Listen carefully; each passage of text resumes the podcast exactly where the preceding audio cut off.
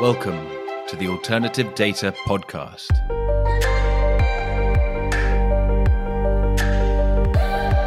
Welcome to the Alternative Data Podcast powered by Exabel. I'm Mark Fleming Williams. In this episode, I speak to Daniel Fieber, VP of Product at Earnest Research, a well established data provider that has expanded beyond consumer transaction data. In this episode, I speak to Daniel Fieber, VP of Product at Earnest Research, a well established data provider that has expanded beyond consumer transaction data. In our conversation, Daniel and I discuss the history of Earnest Research, how the company competed in the market by layering more value onto the raw data, and the future growth potential in the space. Wishing all my listeners a very happy Easter. So, in this episode, I'm joined by Dan Fieber of Earnest Research. Thank you very much for joining today, Dan. Thanks for having me on, Mark. Appreciate it. You're very welcome. Um, so, Dan, Earnest Research is one of the kind of grand, the granddaddies of uh, alternative data. It's a, it's a name that always comes up. It's, it's probably one which will be a company which will be very familiar to a lot of our, a lot of our listeners. So, um, so it's, I'm to be honest, I feel late um, having Earnest on the on the podcast. So it's uh, it's a great pleasure to have you on, even even though it is um, you know in the end type thing from my side. yeah, appreciate that. I'm a, a, big fan of the podcast, so uh, it's it's great to be on and, and to finally connect. Very nice, fantastic, brilliant. Okay, well, let us for the uninitiated begin by introducing. Why don't you just tell me what Earnest Research is and um, and what the company does? Yeah, absolutely. So we were founded in 2012 by a former investment professional at Lone Pine Capital. Uh, he was one of the earliest users of alternative data, uh, so to speak, in the early aughts um, when he was doing fundamental research for companies he covered at Lone Pine. And he, in What's particular, his found his name's Kevin Carson. Okay. Um, and, and he uh, found himself doing a lot of work in, in consumer. And one day, a vendor came in with a, a credit card panel and he was like, "Oh my gosh, this is amazing! Like the, these guys are purporting to say that they can track essentially sales before the company reports it themselves."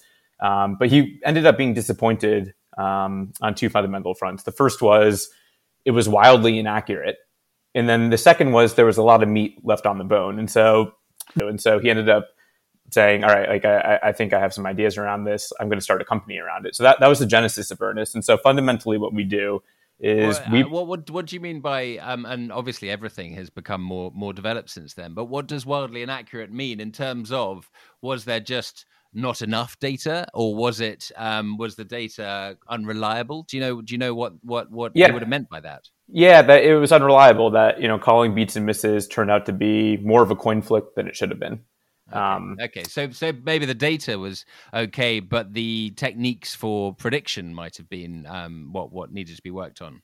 Yeah, that, that's right. And but it, it, was it was revelatory in the way that he was literally in parking lots counting cars going into stores. Like that was with the clicker. I and mean, that was the old fashioned way of, of doing research or and then and so and and in a way it might have made you might have expected a satellite company to, to get him first you know in terms of uh, if he was if he was hanging out in a parking lot and then uh, the satellite data guys should have been coming and saying you don't need to stand here. You can uh, we can we can tell you how many cars are in parking lots they should have. Um, I, I, those, those, companies haven't been around though. Um, I, I, don't believe in the early 2000s, at least not selling into financial services. Um, late late 2000s. Yeah. Yes. Okay. Yeah. Brilliant. So that's so he um, he liked he saw the data, saw the potential, liked the opportunity, and said, um, you know, this is the future, and I should I need to get involved, and maybe I can uh, I can I can uh, create a product which is competitive in the market.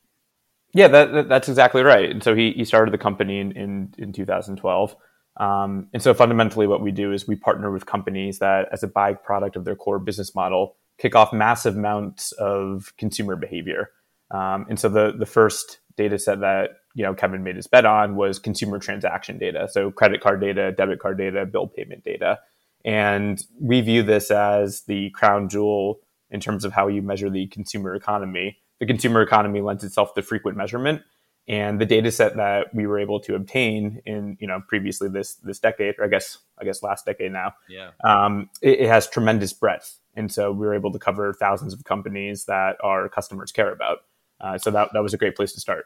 it was a bit of a founding data set in a way for alternative data. It was a very influential data set, and um, and and a lot of people have have have kind of crawled all over it and, and used it in the years since, I believe. Um, do you know how someone would go about? Perhaps, uh, particularly back in that 2012 kind of early, early kind of uh, Wild West days, uh, do you know how it was about trying to persuade the first credit card company to make its data available for this. Do you know how that process worked? That that kind of obtaining the data, being the first to obtain the first data set type thing. Yeah, it, it, it, it was hard. It was hard to convince yeah. them to depart with their data at first. It's a bit of a chicken the egg problem, right? When you're starting a company, we have no revenue.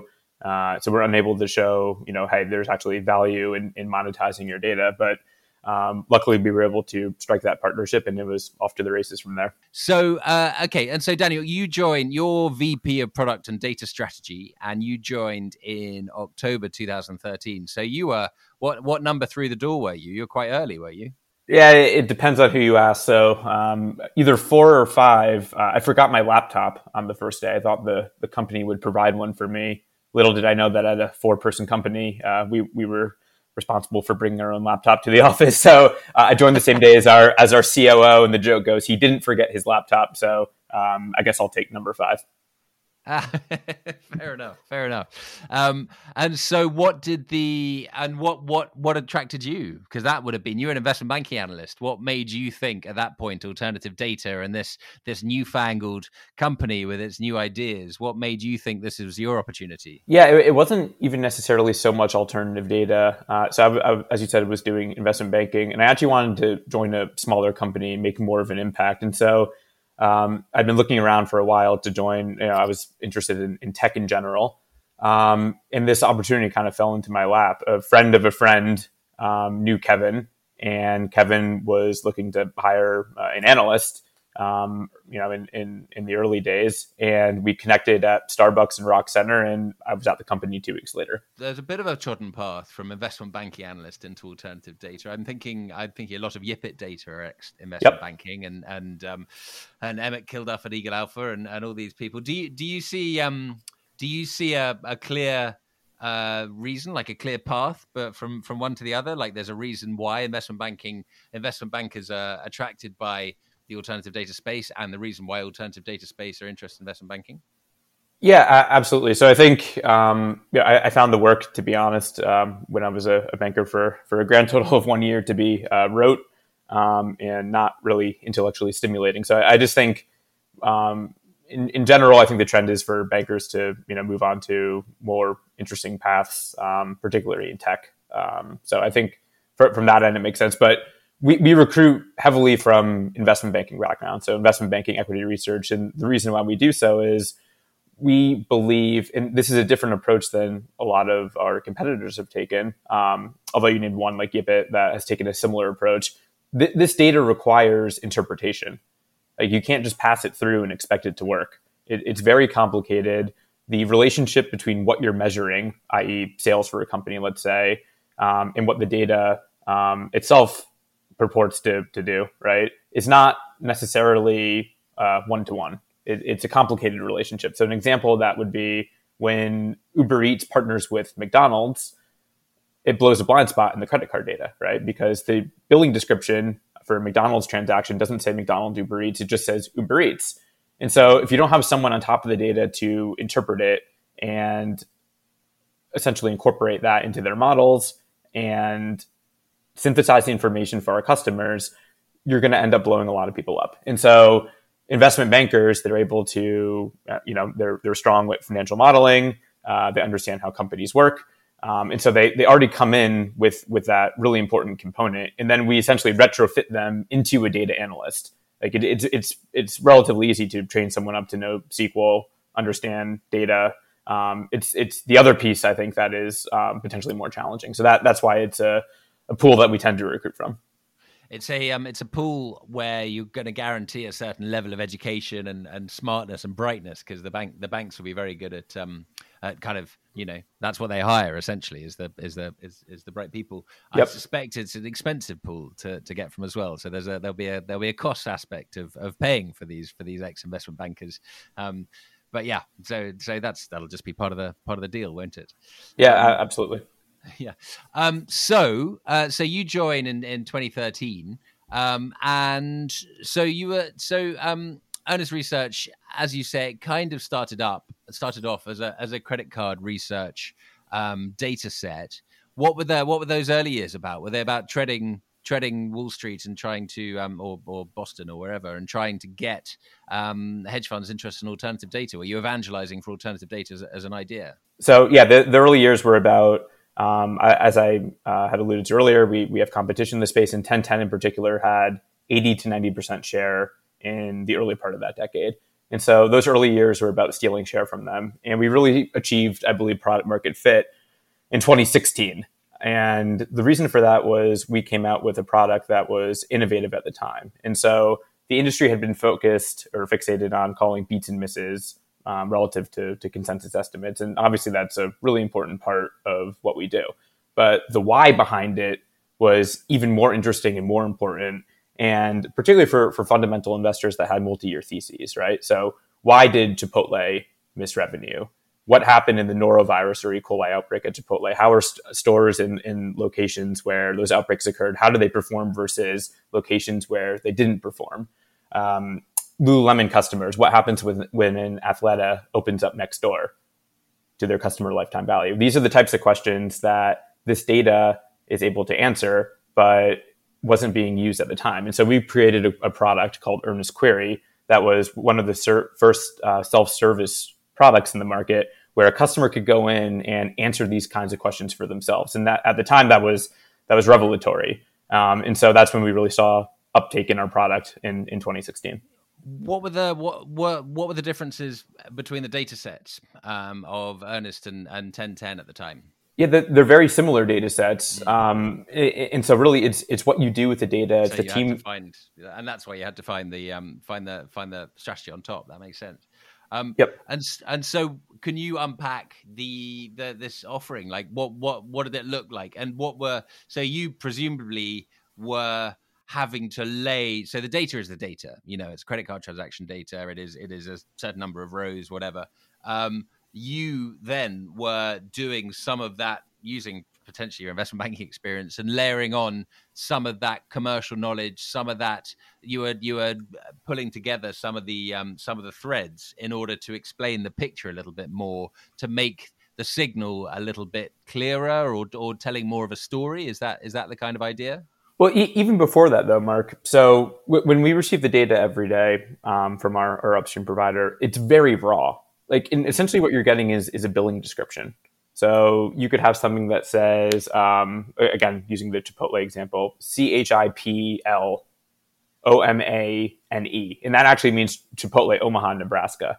And so hmm. the, fir- the, the first area that we focus on is data classification, right? And different companies take different approaches to classification, and we optimize for accuracy above all. Um, and so we have um, a human in the loop approach where that's where that, that team of investment banking analysts, like we're actually in there, making sure that all the billing descriptions are classified the correct way to the right merchant. And there are data horror stories about this. So uh, I mentioned the company Lululemon, for example. There's a few hundred stores in the U.S., and about half of them in the billing description they don't even appear. The, word Lululemon doesn't appear in any way in the billing description. It's literally like the shopping mall in which the um, in which Lululemon occurs. So it'll say or or the street. So the one in Aspen, Colorado, will, will say South Galena Street, Aspen, CA, in a specific alphanumeric code. And so data classification is crucial to everything that's downstream from that. And we take a, a different approach uh, relative to, to, some of the others in the market. So that, that's the first thing. The, the, second would be da- data normalization. So we work with an open source data set so individuals can come into the panel and, and come out of the panel. And so you can imagine a case where today, imagine we have a panel of 100 customers and tomorrow we wake up and it's 200, right? You, you need to normalize for that. Otherwise, all your sales will have accelerated by 200% or 100% in that case. Um, and so that, that's the next step. So it's classification, normalization, and then that's when the interpretation layer. Once you have classified the data, you've normalized it, you've weighted for geography biases, um, uh, et cetera, credit debit mix. That's when you can really layer on that interpretation layer that you were speaking to earlier. And we believe that that is a, a huge differentiator for, for Earnest in the market. I see the investment bankers. Sorry to harp on about this investment banking origin, but I see the investment bankers being much more suited to that third layer than the first two. Um, the first two sound to me like the kind of I don't know, statistical, uh, like you have to have a close eye for detail, and it's kind of long and laborious and boring, and making sure n equals Nebraska and stuff like that. It's almost there's an element of data entry, but it's data entry that you have to be really hot on, um, and potentially I can imagine a a whiz kid coder like an incredible tech, technical whiz being able to come up with a coding solution to that to make sure it's right. I'm just I'm intrigued by a by a company of investment bankers having that uh, that patience and that attention to detail. Perhaps I'm, you know, showing some some uh, uh personal preconception about investment bankers. I don't know. What do you? No, you're, you're, you're absolutely right. So uh, I should clarify. It, it, it's human in the loop, and so we have machine like strong machine learning, data science, engineering that does the initial passive classification. But you need a, a smart human in the loop to make sure that those classifiers are, are working correctly. And on top of that, you need to understand the business logic for a company. So for Netflix, for example, there's DVD packages, there's um, obviously um, their their core um, streaming packages, and they have different price points in the data. They might even build differently, and so that a lot of that is where that human in the loop comes in, and, and they're helping you know understand the data from from a business perspective as well. So it's a marriage of bankers and data geeks. Yes, that's exactly right. Got it. Got it. Okay, that makes that makes sense. Okay, so um and so then you have so as you say, you've you've taken the data, you've kind of you've cleaned it, you've you've normalized it, you've um uh so cleaned it, you've classified it, you've normalized it, you have um added your commercial insights on top. Um and so what was the what was the how is the how do you how do you see the market as having developed during this time? Yeah it's been really interesting so at, at, the time i think you had asked earlier like what did that first product look like? It was like we made our customers download a tableau desktop workbook and it was like 80 tabs. So imagine like you know like in excel how you can have tabs. Tableau is a, a data visualization software tool and there were like 80 tabs and you have to click through if you wanted to look at sales by week by channel for a specific company. You had to find the right tab and and and click. All right, I want to look at e-commerce sales only for Macy's, right? So it, it was a pretty brutal uh, customer experience in the early days, but it, it was the first of its kind. Um, and so during that time, we focused on building great front end solutions that better uh, display our data and make it easier for our customers to draw insights from the data.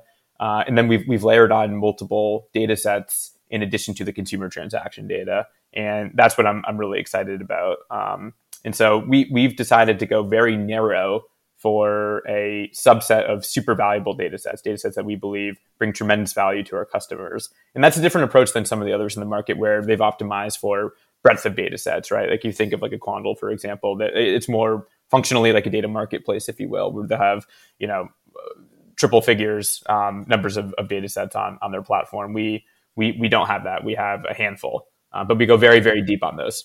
So we have have we leapt now from 2016 to 2022? Yes.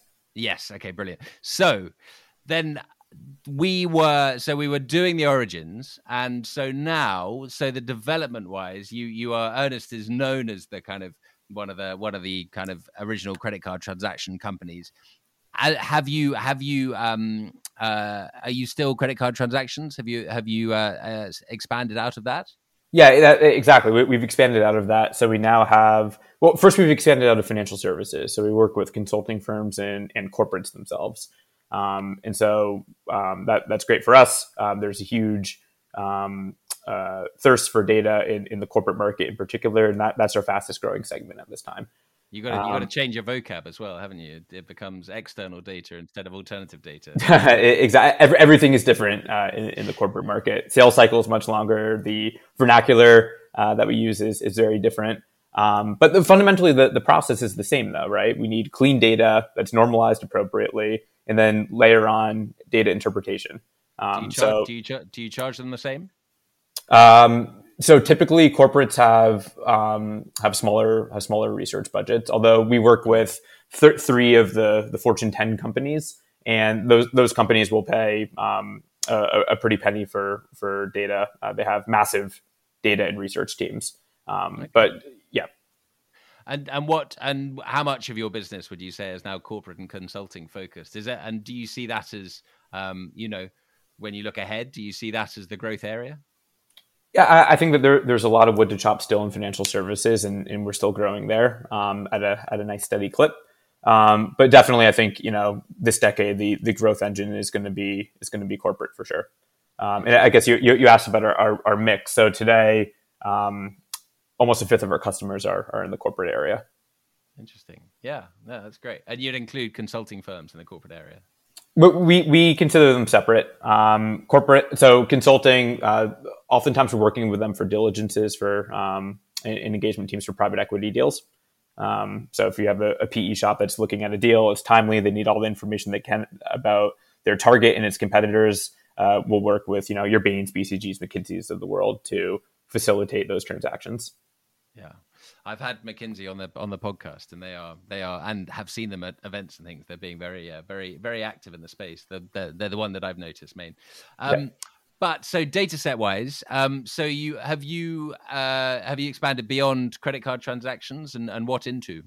Yeah, so, so uh, we brought on uh, mobile location data, uh, so foot traffic data, and we are able to cover hundreds of companies and understand foot traffic trends and dwell time. Um, we brought on a, a, web scraping data set that um, we built in house.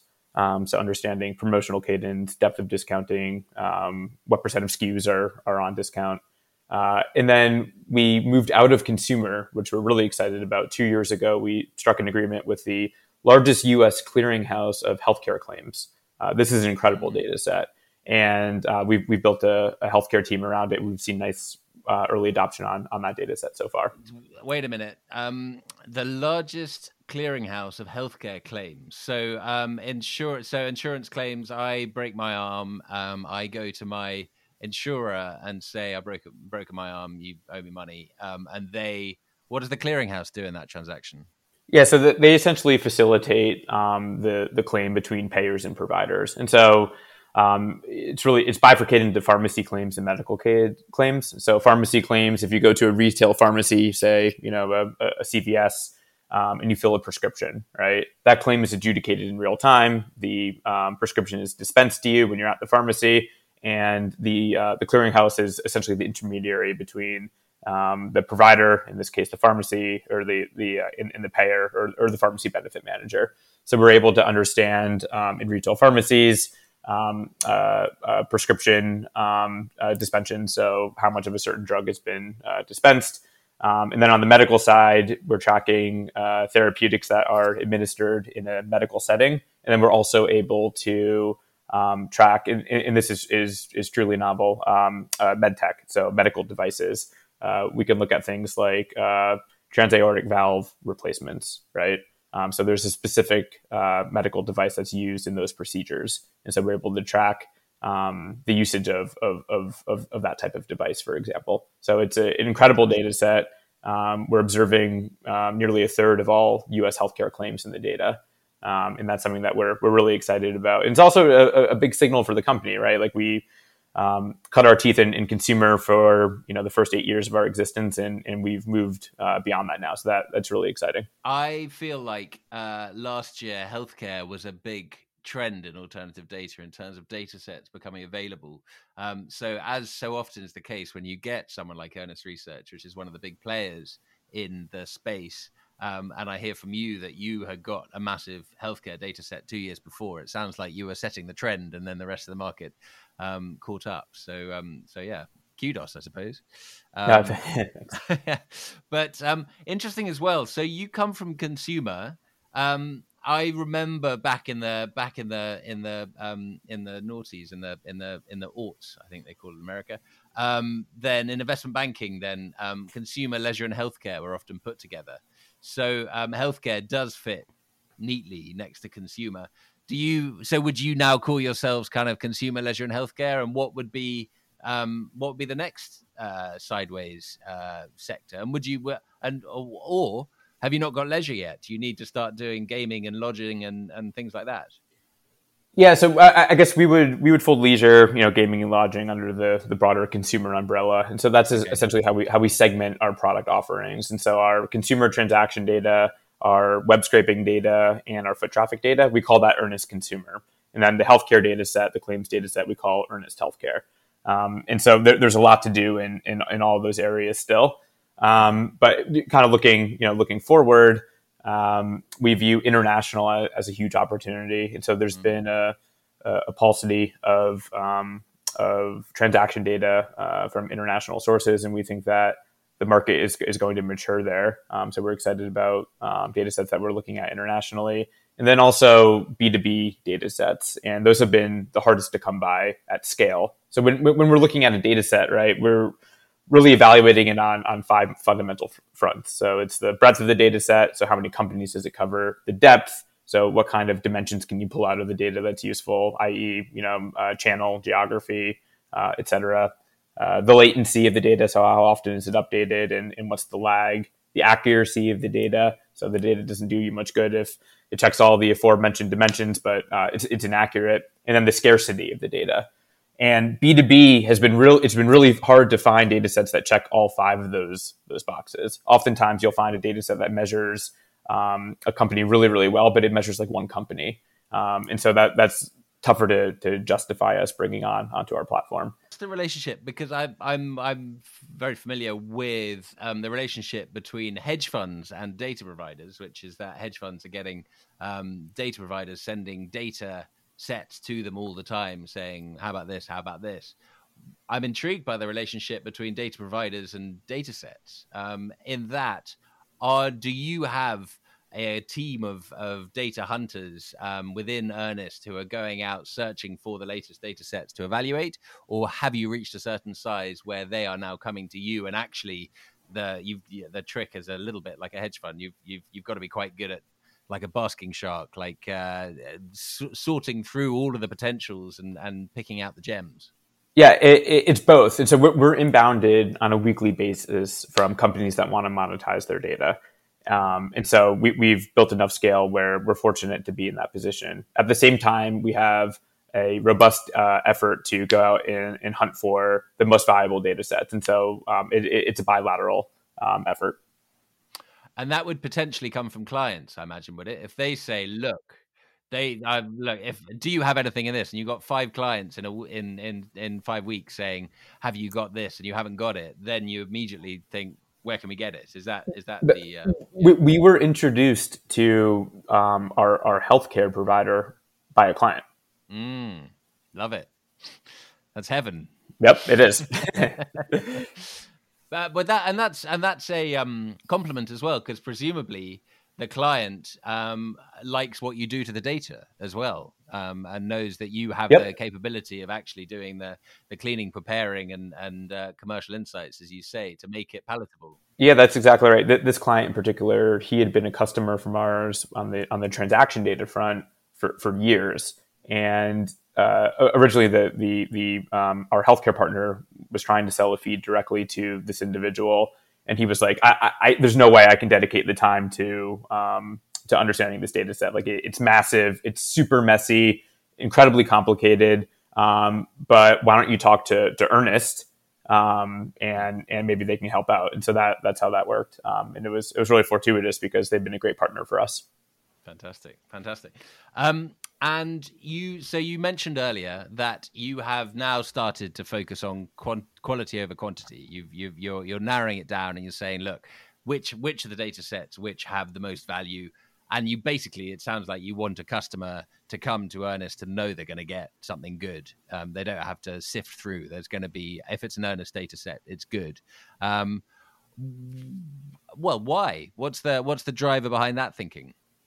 Yeah, I, I just think you know, we when we look at some of the other platforms where there's tens of data sets on them, like it's very difficult to to derive value from all of them. Like oftentimes you're working with like very small sample sizes, or there's not much coverage in in a certain um, in a certain industry, and we have limited resources, right? And we want to put our chips behind big bets, and those bets being the most valuable data sets on on the planet.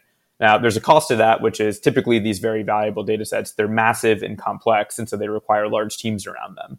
And so it, it, it's a simple ROI analysis where we believe we can provide the most valuable or we can provide the most value to our customers from you know the, a handful of the most valuable data sets on the planet rather than spraying tens or even hundreds of data sets in their direction and asking them to figure it out do you um, is there a risk of um, of doing that in that uh, you are so there's a there's a the nice thing about quantity is the fact that a client um, there's a possibility a client gets this data set of you and all your other clients haven't got this data set of you so they know that um, you know there's whereas if you've only got a few data sets then any client is like of earnest is is at risk of competing with each other.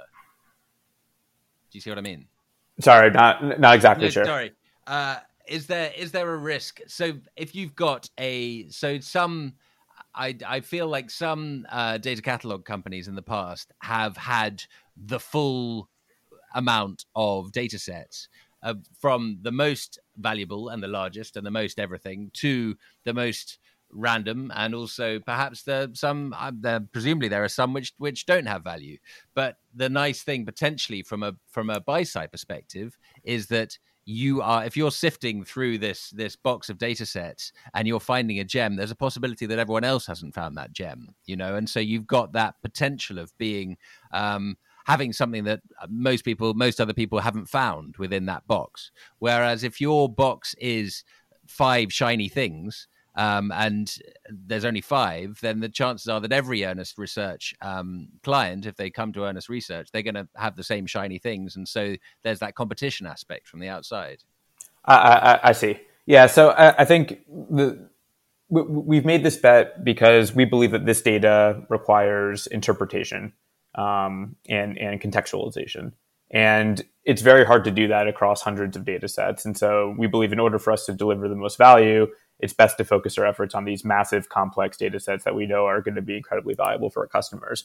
So that, that's the first component. But the second is um, on your point around uh, like if everyone if every one of our customers is getting the same data it becomes less valuable. Mm. we, we the, the, types of requests that we get from our customers to i want to look at the a cut of data this way or that way or this type of cohort um, the variability is is tremendous. Like people are doing their own research and really the differentiation is, is, is coming from the client and how they use our tools. Um, and, and so that that is going to exist until the end of time.